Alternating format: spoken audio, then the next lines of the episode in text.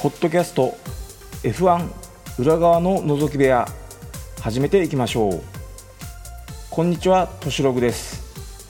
このポッドキャストはモータースポーツ F1 グランプリのレース結果やニュースの紹介などを中心に私としログがお話しさせていただく番組です。本日も最後までお付き合いよろしくお願いします。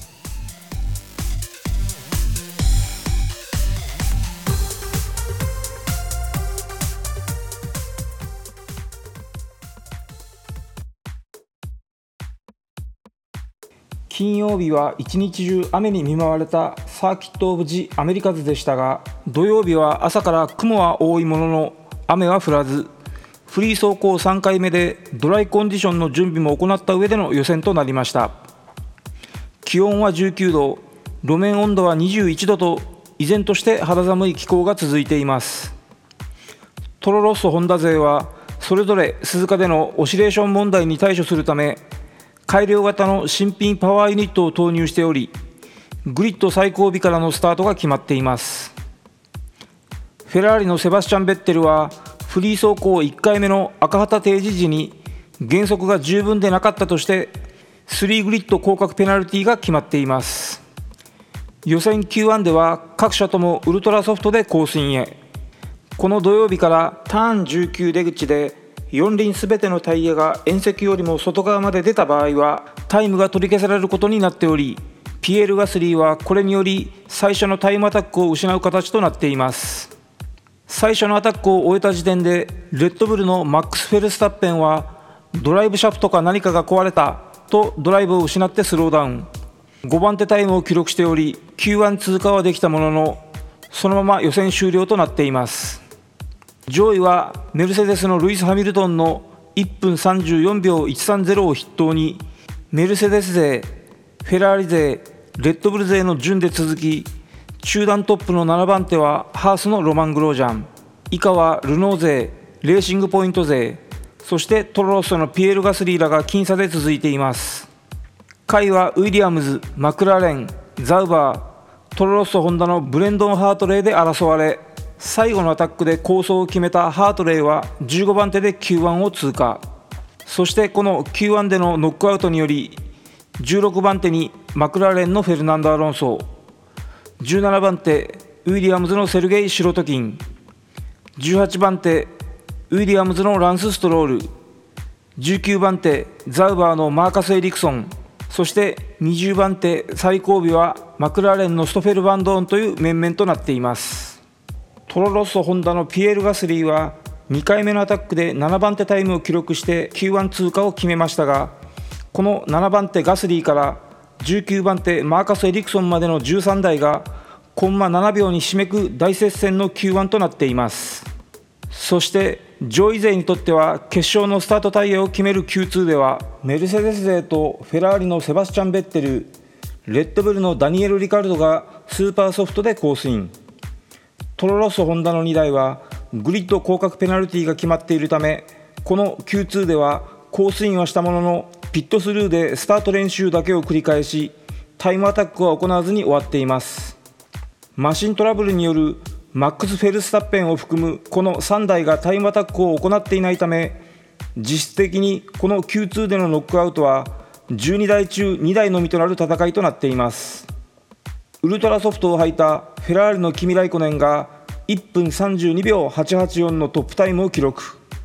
チームメイトのセバスチャン・ベッテルがコンマ195秒差の2番手。メルセデス勢は3番手4番手。レッドブルのダニエル・リカルドは1.301秒差の5番手で Q2 通過を決めています。中団勢では最初のアタックで最上位となる6番手にザウバーのシャルル・ルクレール。以下はハースのロマン・グロージャンレーシングポイント勢の2台そしてルノー勢の2台という順位へ。2回目のアタックでもその序列は変わらず10番手ルノーのニコ・ヒルケンベルグに対してわずかコンマ002秒差につけたのがチームメイトのカルロス・サインツでこれが11番手。そして12番手にはハースのケビン・マグヌッセンがつけて以上のこの2台が Q2 ノックアウトとなっています。そして最後の戦い Q3 では当然ながら各社ともウルトラソフトでコースインへ。ただし中団勢の1回目のアタックは中古タイヤで行っています。ここでまずトップタイムを記録したのはメルセデスのルイス・ハミルトンで1分32秒567ターン1の出口でホイールスピンをさせてしまい最速はセクター2のみだったのですがわずかコンマ088秒セバスチャン・ベッテルを上回ります。3番手バルテリ・ボッタスはコンマ119秒差。4番手キミライコネンはコンマ457秒差。そして5番手ダニエル・リカルドはセクター3が最速ながらもコンマ927秒差という上位勢となっています。残り3分で各社が新品ウルトラソフトへ履き替えて最後のタイムアタックを開始へ。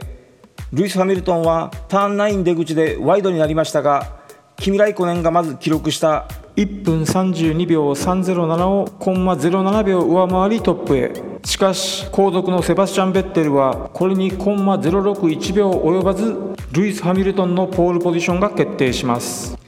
バルテリ・ボッタスはコンマ379秒差の4番手。ダニエル・リカルドが5番手。中団勢は最後のアタックで構想を見せたエステバン・オコンが6番手。コンマ07秒差でニコ・ヒルケンベルグが7番手。8番手にロマン・グロージャン9番手にシャルル・ルクレール10番手セルジオ・ペレスという予選結果となっています。最終的なスターティンググリッドはショーノートのリンクからご確認をよろしくお願いします。翌日の決勝の日曜日は朝から晴天に恵まれ気温は21度路面温度は29度というコンディションで爽やかな気候の下でスタートへ。予選2番手のセバスチャン・ベッテルは金曜フリー走行の赤旗時の減速不足で3グリッド降格ペナルティを課されて5番グリッドへ。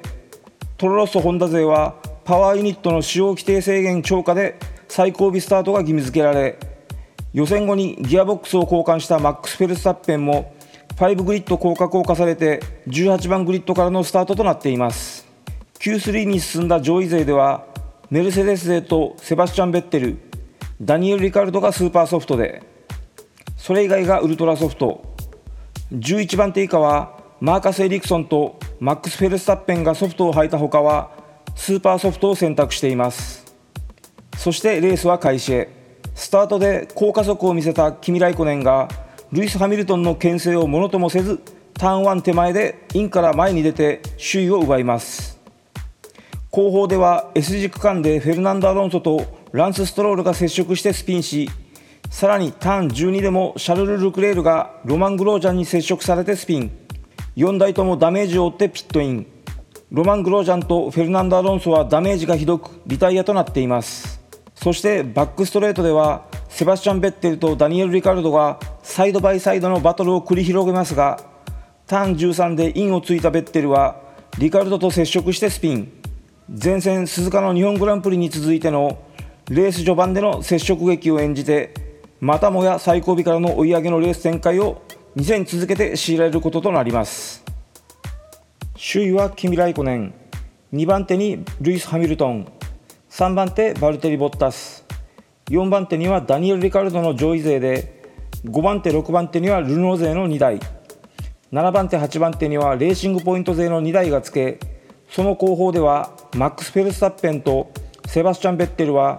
すぐに中団勢をオーバーテイクして上位勢へと近づいていきます。トロロッソ・ホンダ勢はブレンドン・ハートレイが12番手。ピエール・ガスリーは14番手まで浮上しますが前のウィリアムズに引っかかりなかなか抜くことができません。9周目ダニエル・リカルドがターン11出口でマシンをストップ。リタイアを余儀なくされ悔しさをにじませます。ここでバーチャルセーフティーカーが入りまずは中団勢ではウィリアムズのセルゲイ・シロトキンマクラーレンのストフェル・バンドーンそしてトロロソ・ホンダのピエール・ガスリーがピットイン。ソフトタイヤに交換し最後まで走り切る戦略に出ます。上位勢ではルイス・ハミルトンだけがピットインしソフトタイヤに交換。バルテリ・ボッタスの後方3番手でコースに戻ります。メルセデスはボッタスにハミルトンを抑えないよう指示を出して14周目のターン1でハミルトンが先行して2番手へ復帰。7秒前のトップを走るキミ・ライコネンをファステスト連発で追いかけます。バルテリ・ボッタスの後方は4秒離れて4番手マックス・フェルスタッペン。そこから9秒後方の5番手にはセバスチャン・ベッテルが浮上してきています。中団勢は相変わらずルノー勢レーシングポイント勢。その後方にハースのケビン・マグヌッセン。そこから6秒離れて11番手にブレンドン・ハートレー。以下マーカス・エリクソン。セルゲイ・シロトキンピエール・ガスリーの順で続いています。ルノーのカルロス・サインツにはスタート直後のターン1でコース外に出てゲインしたとされ5秒加算ペナルティが課されています。18周目には首位のキミライコネンにルイス・ハミルトンが追いつきテールトゥノーズのバトルを仕掛けます。21周目いよいよバトルが激しさを増したところでキミライコネンはピットイン。これによりルイス・ハミルトンが首位に立ちます。ピットインを予定していたバルテリ・ボッタスは予定を変更。ステイアウトしてさらに走り続けます。マックス・フェルスタッペンは22周目にピットインし他とは違うスーパーソフトに履き替えます。バルテリ・ボッタスは翌23周目にピットインしましたがマックス・フェルスタッペンにアンダーカットを許してしまうことに。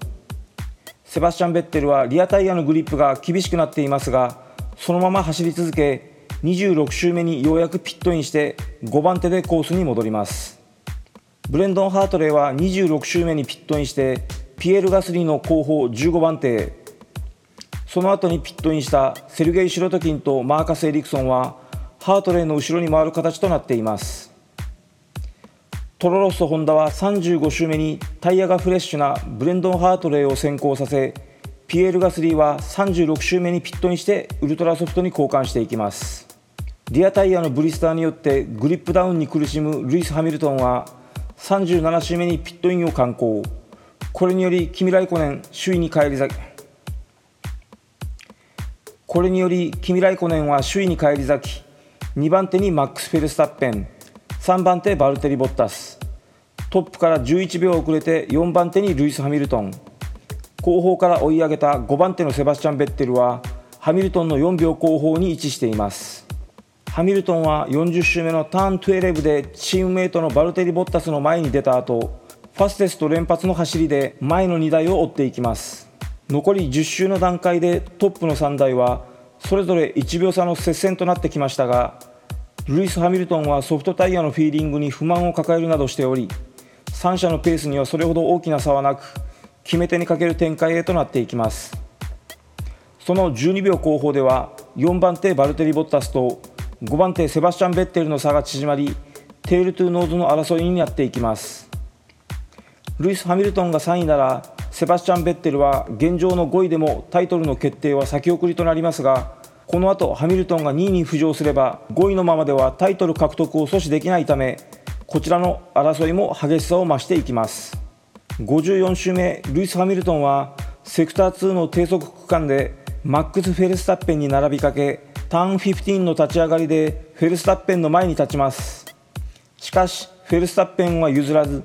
ターン17でインをキープし続けハミルトンはランオフエリアへ飛び出してしまいます。これでトップ3台の順位は変わらず逆にセバスチャン・ベッテルは55周目のバックストレートで DRS を使ってバルテリ・ボッタスに並びかけボッタスがターン12でオーバーシュートしたため4番手に浮上します。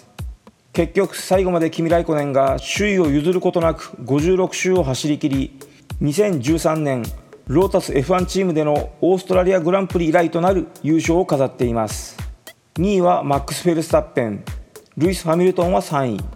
セバスチャン・ベッテルは4位に終わりアメリカグランプリでのハミルトンのタイトル決定は次のメキシコグランプリ以降へ持ち越しとなっています。5位はバルテリ・ボッタス。6位ニコ・ヒュルケンベルグ。7位カルロス・サインツとルノー勢が揃って入賞を果たし8位エステバン・オコン9位ケビン・マグヌッセン10位セルジオ・ペレスというトップ10の顔ぶれとなりトロロスとホンダのブレンドン・ハートレーは入賞はなりませんでしたが最後までマーカス・エリクソンを抑えきって11位でフィニッシュ。2ストップ作戦のピエール・ガスリーは14位に終わっています。しかしレース後8位のエステバン・オコンはオープニングラップでの燃料の流量違反。これは時間内に流れる燃料の量が規定より多かったこと。また9位に入ったケビン・マグヌッセンもこの決勝レースで使った燃料が規定の105キロを超えていたとして共に失格の裁定が下りブレンドン・ハートレイが9位にマーカス・エリクソンが10位と以上の2台が繰り上がり入賞を果たすこととなっています。ブレンドン・ハートレイは最後尾からのスタートながら今シーズン3度目の入賞ポイントゲットを果たしています。さてそれでは今回のアメリカグランプリ終了時点でのドライバーズおよびコンストラクターズのランキング紹介といきましょう。まずはドライバーズランキングから。トップは346ポイントでメルセデスのルイス・ハミルトン。2位に70ポイント差の276ポイントでフェラーリのセバスチャン・ベッテル。3位に221ポイントでチームメイトのキミ・ライコネン。4位に217ポイントメルセデスのバルテリ・ボッタス。5位に191ポイントレッドブルのマックス・フェルスタッペン。6位に146ポイントでチームメイトのダニエル・リカルド。7位に61ポイントでルノーのニコ・ヒュルケンベルグ。8位に57ポイントレーシングポイントのセルジオ・ペレス。9位に53ポイントでハースのケビン・マグヌッセン。そして10位に50ポイントマクラーレンのフェルナンド・アロンソ。以上のトップ10となっています。それでは続いてコンストラクターズランキングの方を紹介していきましょう。トップは563ポイントのメルセデス。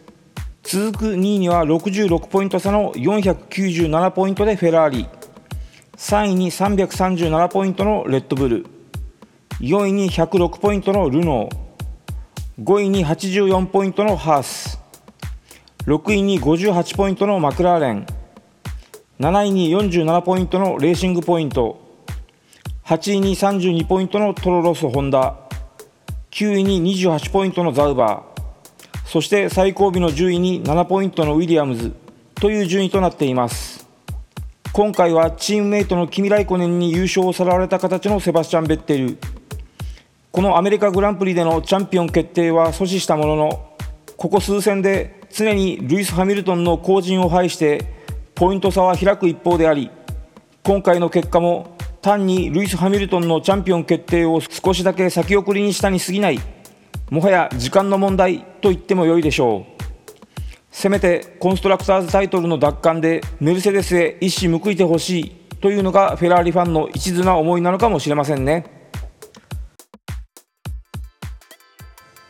さてそれでは